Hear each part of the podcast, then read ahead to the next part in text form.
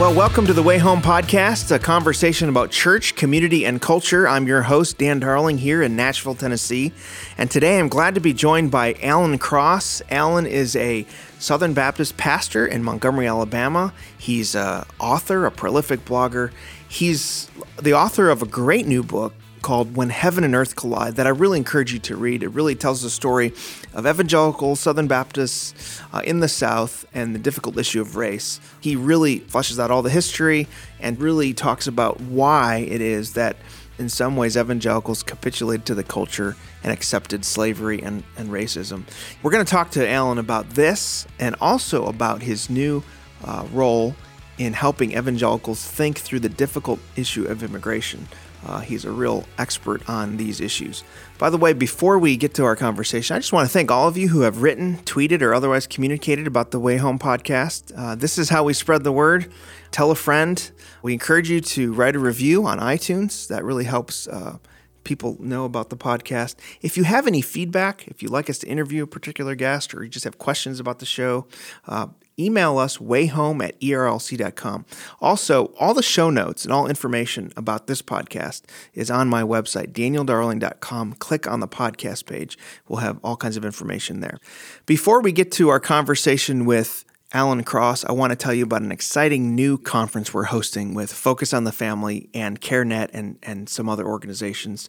We are calling Evangelicals for Life. This is January twenty-first and twenty-second in Washington, D C, and the purpose is to mobilize young evangelicals to be voices for life in their communities. If you're like me and you watch those Planned Parenthood videos and you're outraged at this injustice against the unborn, we encourage you to turn that anger or rage or whatever into good action and how you can be an advocate for life, not just for the unborn, but at all levels. We're going to have great speakers, Eric Metaxas, Russell Moore, our president, uh, Jim Daly, uh, David Platt, and many others, just talking about the broad range of pro-life issues. Uh, also, after the conference, we're going to join the March for Life and really make a statement in the nation's capital for life. This is January twenty-first and twenty-second. At the end of the broadcast, I'm going to tell you about a way that you can get a coupon code, twenty percent off for podcast listeners. So stay tuned for that. But for now, let's join our conversation with Alan Cross.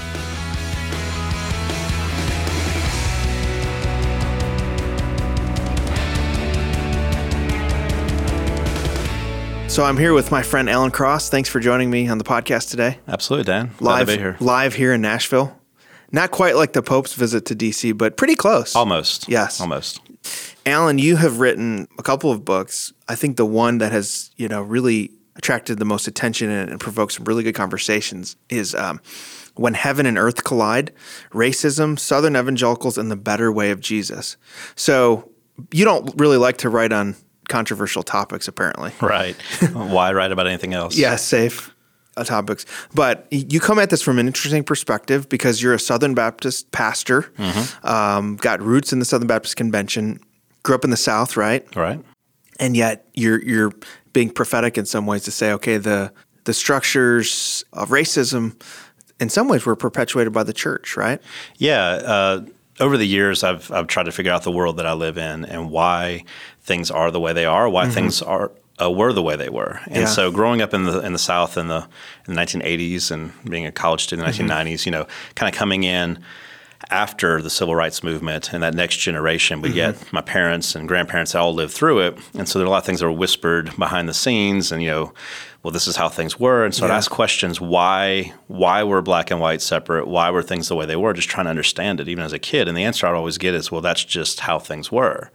And now we know better, but mm-hmm. that's how things were. And so that made sense when I was a kid, but then I became a man and, you know, you're supposed to put away childish things. Yeah. And uh, and so I just started studying it and trying to learn because what I was told was that things have always been this way. Mm-hmm.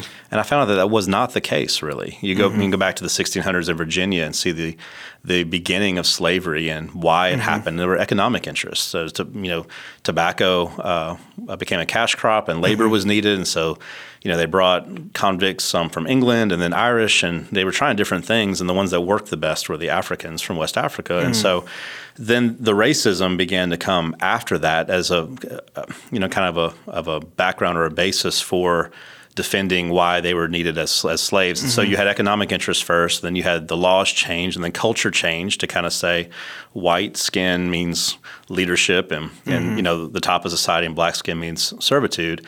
And then is when the church was really brought in. I mean, you know, the church is always, you know, in modern culture tried to kind of fit in with the larger culture, and that was the case here. But the church wasn't leading the way on this. It wasn't that everything was fine and then somebody read the Bible and saw mm. Paul say, slaves, obey your masters, and then suddenly went and enslaved a bunch of people. That's not what happened. Mm. And actually, slavery had been outlawed in Europe from Christian to Christian for several hundred years before this. So it had to kind of be reinvented in, mm. the, um, in the West and in the colonies.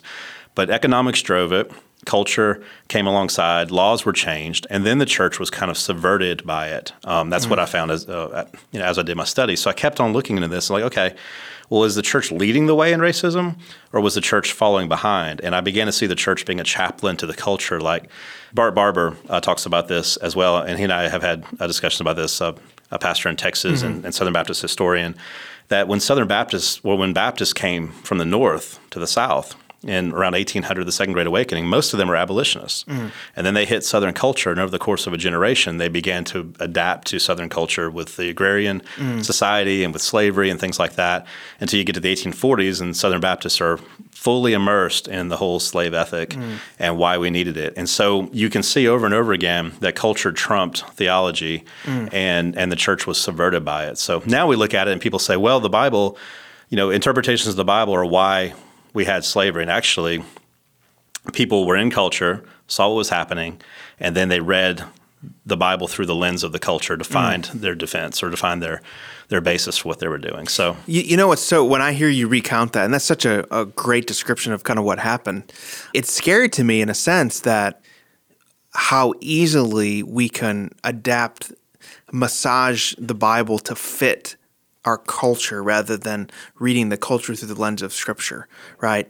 Uh, which is what happened with slavery, right? I mean, it, this was us reading text differently to to fit our preconceptions, and, and how that can happen today, right? Like, yeah, yeah. My question, I have a couple questions on that.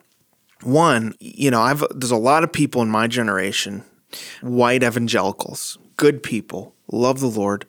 They look at these racial conversations and they're saying, why can't we just move on? This already happened. You know, I didn't own slaves. I wasn't, you know, this isn't me.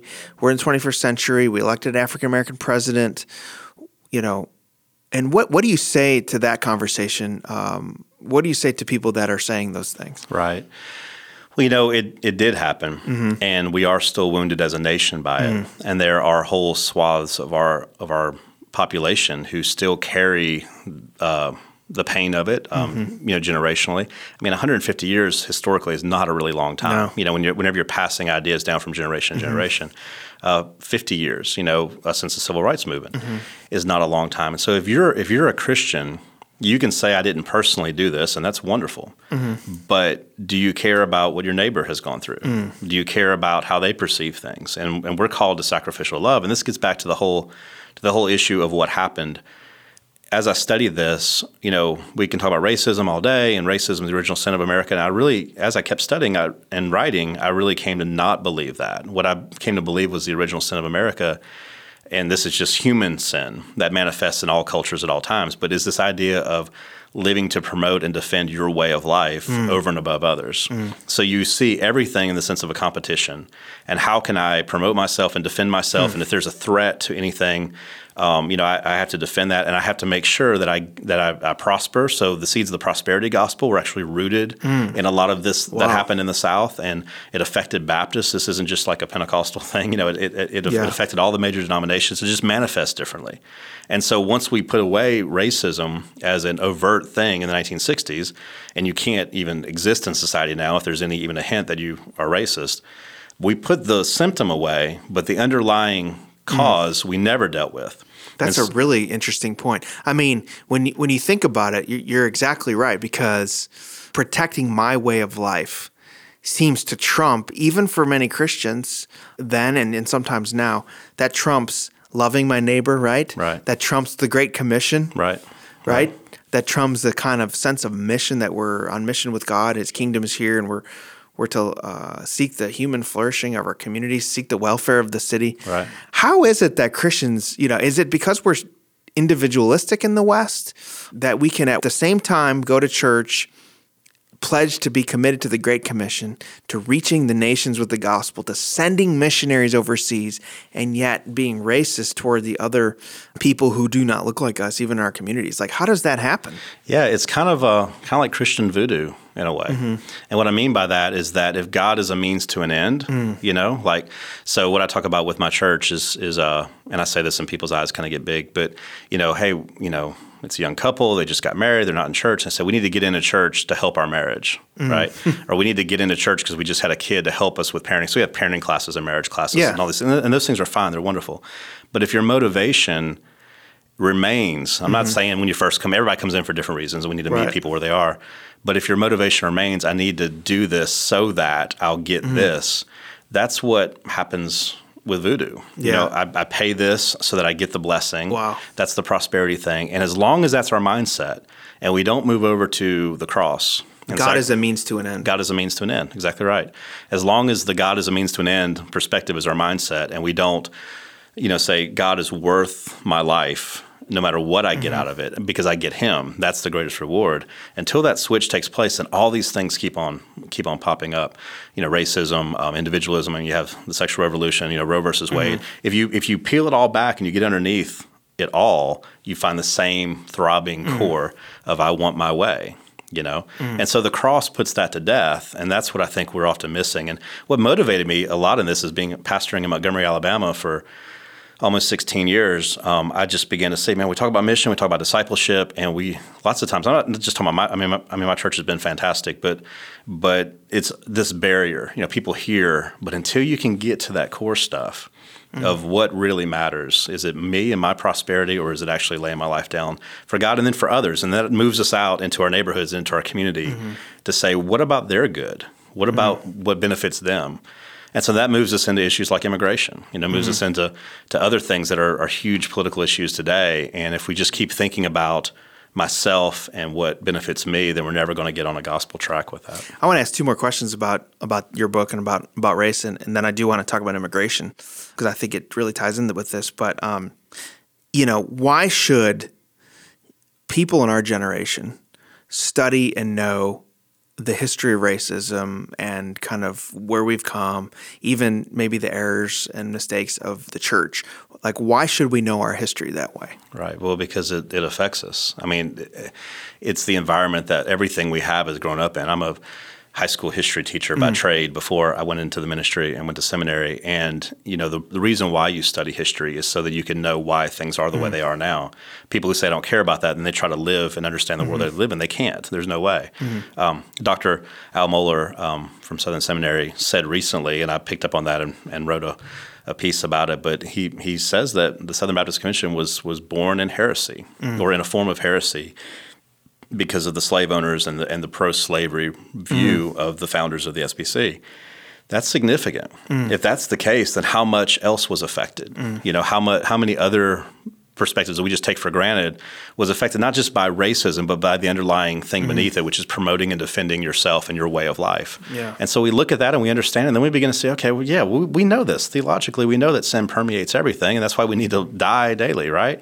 And so it actually brings us to Jesus. Mm. Understanding, instead of getting defensive. Why are you defensive about what happened one hundred years ago? Right. It's a reason to pray, and it helps open our mm-hmm. eyes to see what God can do to heal and what he wants to do through us and how we can go to our neighbor and minister to them. And it actually becomes a very positive thing to understand all this. And it really helps us love our neighbor to know the, the you know his his history and background, and and it's hard to to really make disciples of people that you really don't know much about or care about.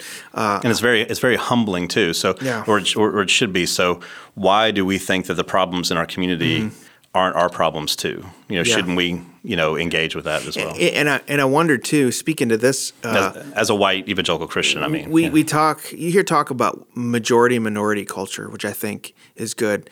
And I, this is something I didn't didn't realize until much later, that as a white evangelical, there's certain privilege and things that that I took for granted just because, you know, I didn't notice any kind of you know, if you if you're in the if you're in the majority, you have certain privileges you don't even recognize, right? right. And so, w- why is it important also to kind of know to know that, and and also maybe use that for for good? Right.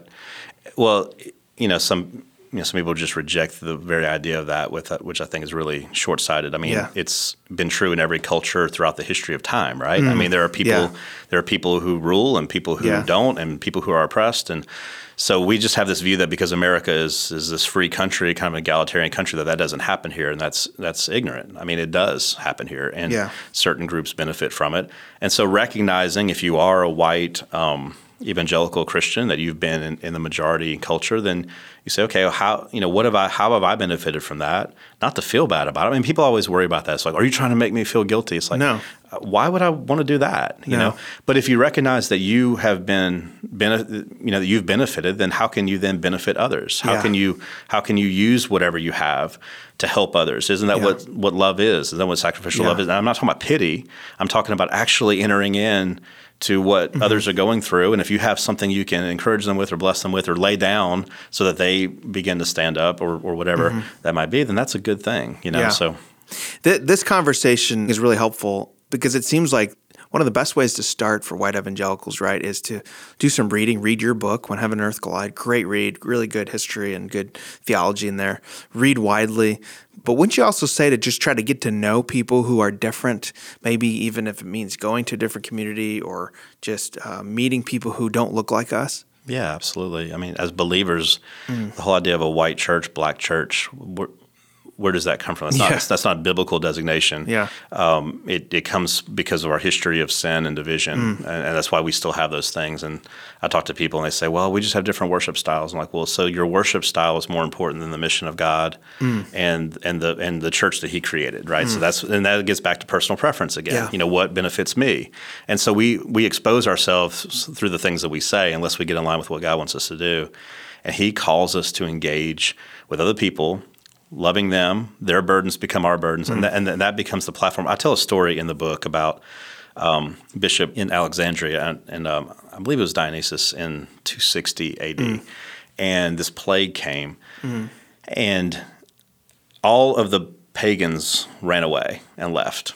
And as the, the plague hit Alexandria and people were dying, the Christians stayed, mm-hmm. and they ran back in. And he, and he, it was it was the, it was the Easter letter that he mm-hmm. wrote, and he talks about how they should the one the Christians who died were some of the best of us. They were deacons, they were presbyters, they were elders. They they should be considered among the martyrs because they went in to the plague, they went into the pain, and they died alongside of unbelievers, mm-hmm. and and and tried to heal them. And so after it was all over with, when the pagans came back, the people who were left said, "We don't want your religion. We want what Christianity is." And so the church began to flourish and grow through the plague and through the sacrifice. And I think that when we are constantly afraid of persecution, or constantly afraid of any difficulty whatsoever, losing our power and culture, and we're fighting and we're fighting, we're missing the opportunity that God has provided for us to love sacrificially, lay our lives down, because that's that's where the gospel grows, is through mm. laying our lives down in sacrificial love for others, and they hear and see what is real to us, which is Jesus himself. So. Mm. That's such a good word. I want to talk about immigration and even uh, refugee work. So you're you're a pastor in Montgomery. Right. Recently, you uh, have joined this effort to uh, talk about immigration reform and to just help Christians, I think, think through some of these very complex issues. And so I, I guess the first question is, you know, there's this debate kind of always in the country about immigration. I think there's there's a kind of fear of, you know, the changing demographics in our country and what can we do about it. You have the Ill- illegal immigration uh, issue and people coming in illegally. What should we do with these people? And so I guess the first question is, from a from a perspective of a pastor, a Christian, uh, you know, how did you come to kind of think through these issues uh, and, and why is this such a something we should be thinking about? Right. So I'm, I'm researching this book. I probably spent five or six years working on it, mm-hmm. and a couple of years writing it, just into every aspect of history and sociology and culture, economics, um, theology, everything. And two thousand eleven hits, and H B fifty-six happens in Alabama, which is this really, really strong anti-immigration law. And I had not really thought anything about immigration before that. It just hadn't really crossed my path. And I began looking at this law, and I began looking at the effects of it and how if there was a family broken down on the side of the road and I picked them up and took them somewhere, which is the Bible tells me to do, then I would be breaking the law because I would be transporting um, illegal aliens and, you know, things mm-hmm. like that. And, uh, you know, as it called them. And uh, and so I was just going to say, well, you know, this is actually a religious liberty issue that mm-hmm. Scripture commands me to minister to the person in front of me without asking for their papers, you know. Mm-hmm. But yet the state that people on my side of the political aisle as a conservative are supporting are saying that if I do that, I'm violating the state law. Why are Baptist churches who care about religious liberty, why are we not in an outcry over this? Yeah. We said nothing. And that really struck me. And so I began to call Baptist leaders in Alabama and saying, why aren't you saying anything about this? And they said, well, we didn't think about it. And I was like, why didn't you think about it? And the reason why was because these immigration laws being written benefited us as white Baptist Alabamians. It didn't even we didn't even consider that mm-hmm. that what we should be doing is helping the person in front of us. And now there was a law written that criminalized that, and therefore we had lost our religious liberty to follow Christ without breaking the law. And that got me thinking, okay, what else is going on here in this situation? So I kept studying immigration, and I realized that there's a lot of corruption. You know, this is a lot more than somebody sneaking across the border to live off of social services from America. Mm-hmm. But actually you have you have corporate corruption, you have government corruption, you have all these things to create a black market for labor. And a lot of the victims of this almost are people who've been trafficked here or mm-hmm. coyotes have brought them, and they've made promises to them that when you get to America, you'll have all this, and people believe them. And then they come here, and the mm-hmm. situation's very different. And so there's a lot more to it than just a very simplistic, they came here illegally, so therefore— They broke the law, yeah. let's kick them out. Yeah. yeah, yeah. It seems to me too, you know, in, in some of my conversations, that it's hard for people to see undocumented immigrants as people. Right. It's created in the image of God. You're just like blaming them for all these problems. And uh, clearly there is a, there's an issue of sure. illegal immigration that has sure. to be solved. You know, government has to have laws. They have to have borders. Right. Uh, we, we both agree with that strongly. Absolutely. Uh, but is, you know, the question is, is there a way to do this, to solve this problem, this immigration issue that both sees the humanity of the immigrant and, you know, the law, Romans thirteen. Right. Uh, and and what would you say to, to people that are kind of struggling with that? Yeah, I would I would think that there is. Um, you know, every I've traveled all over the world to, mm-hmm. to to many different nations, and I can't go anywhere if I don't have the right paperwork. I'm, yeah. I, I immediately am thrown into jail if I try to sneak into a country. Yeah. So I agree with that, and I agree that America should be that way too. That's that, that's a fine mm-hmm. thing. However, we're in a situation that isn't that in the sense that we've have eleven to twelve million people who have, for various reasons, come here over the past five, ten, mm-hmm. fifteen, twenty years, and now they have families, and now they have children who are citizens. And some of them, um, there was a story that I heard yesterday about a young man in Montgomery who was brought here when he was six months old, and now he's seventeen years old, and he doesn't, he's undocumented. Mm-hmm. And so what country would we deport him to? This yeah. is this is all he knows. This is his country. This yeah. is his country. That's yeah. right. Even though his country of origin is in Central America, uh, or actually it's in Southern Mexico. How I mean, he would show up there just like you or I would, and go, "What what am I doing?" Mm-hmm. You know. And so there is a human element to it. And so we have justice and we have the law, but then we also, as believers, we do promote mercy, and we do try to say we're we are a society that could, if we tried to, differentiate between those who are. who are actually trying to abuse the system and who are mm-hmm. trying to break the law and trying to do wrong, between those who are actually trying to live the right way and that want to contribute to society and pay taxes and things like that. And so what if we just tried to fix it, yeah. you know, and, and, and instead of uh, demagoguing on both sides and that type of thing, what if we actually came together and tried to fix it? And I talked to believers about that, other pastors and Christians in Alabama, the most conservative state on this issue. Everybody says yes. Let's fix it. Yeah, let's fix it. Yeah, yeah you, you make a great point. Let's fix it. And so, you know, Washington's polarized and the political pl- uh, process mm-hmm. is polarized, but the church could actually step forward and say, let's have secure borders and and, and mm-hmm. follow the rule of law and fix it for these people, and then share the gospel with them as we do. You know, so there's there's a lot of room for that, I think. I think what people don't uh, understand, you and I have both been to the border. We've talked to these you know, immigration officials and pe- people on both sides that do ministry, and then board, I, you know, we've talked to border officials. Uh, I think what most people don't understand is just how broken the system is and how antiquated, right? I mean, uh, when we say fix the system— Um, I think most people think that there's a big wide open door to come in legally, that, you know, if you want a job here, you can come in, and that people are just trying to cheat the system and go around it. What I actually found, and I, I'm sure you found too, is that it's actually very hard to get into the United States, and you know, to get in. And, and then on the other th- side of it, we need these people for our workforce. Mm-hmm. Uh, and so if there's a way to fix the system to secure the border and kind of open up legal immigration to people who really would want to be here, um, that seems to be the solution, right? Right. I, yeah, I think so. And And, uh, you know, the border does need to be secure. We have a lot of social services in America. The whole world can't yeah. just come here right. in mass, obviously. But at the same time, our our economy does have labor needs. Mm-hmm. Um, and people say, well, there are a lot of people out of work. Why don't they do that? Well, they don't, you know. Mm-hmm. And there are industries that, that do need labor. And, you know, one way that I've described it is that, okay, there's a job in, in Minneapolis that's open. And there are people in Shreveport who mm-hmm. could do it, but they're not moving there.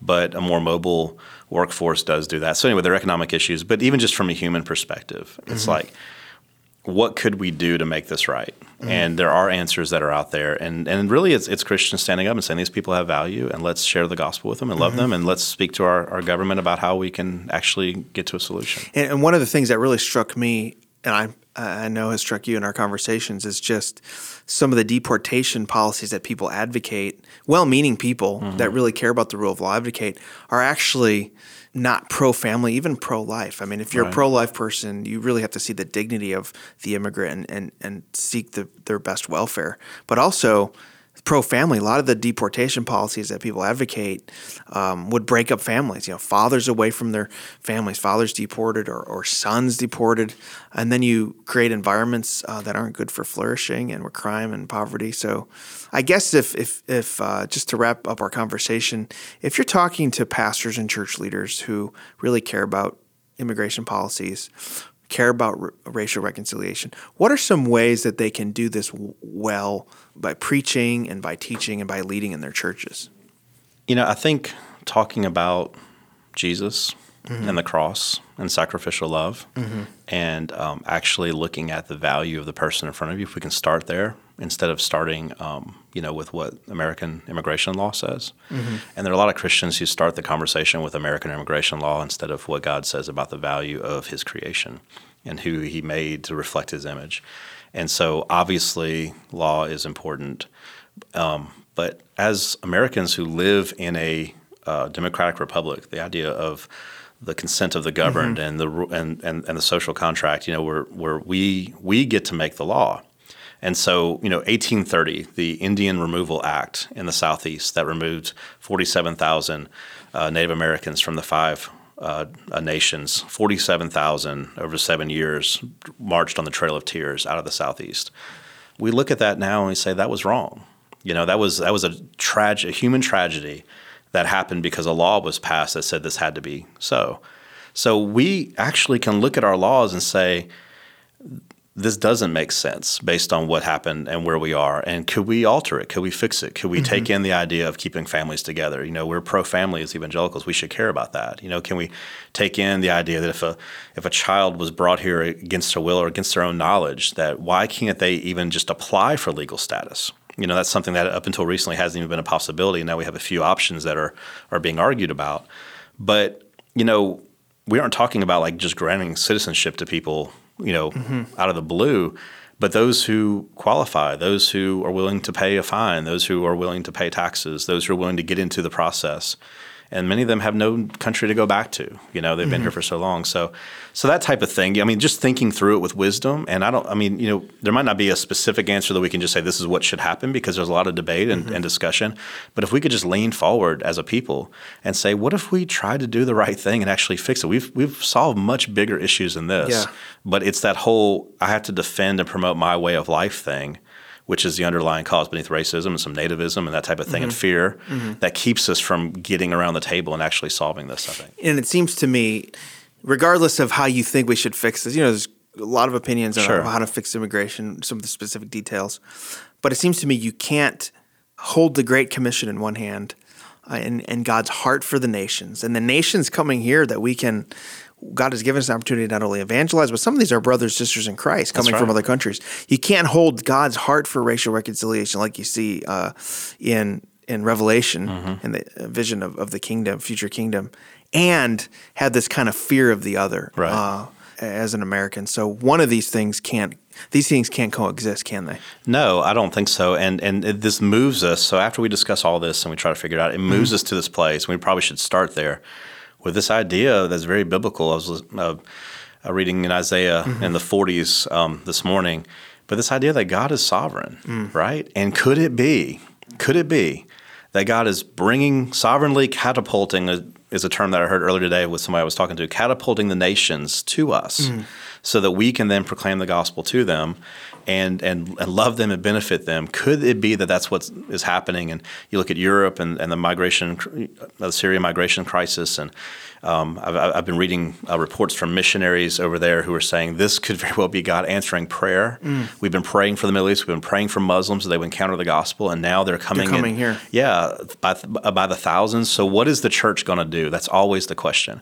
Are we going to huddle up and protect ourselves and make sure that we have our stuff? Mm-hmm. Are we going to see that maybe, just maybe, God is yeah. sending people here because he cares more about their salvation than about our comfort? That's such a great word. Great way to end our conversation. Alan Cross, thank you so much for joining uh, today on the Way Home podcast. Absolutely, Dan. Thank you.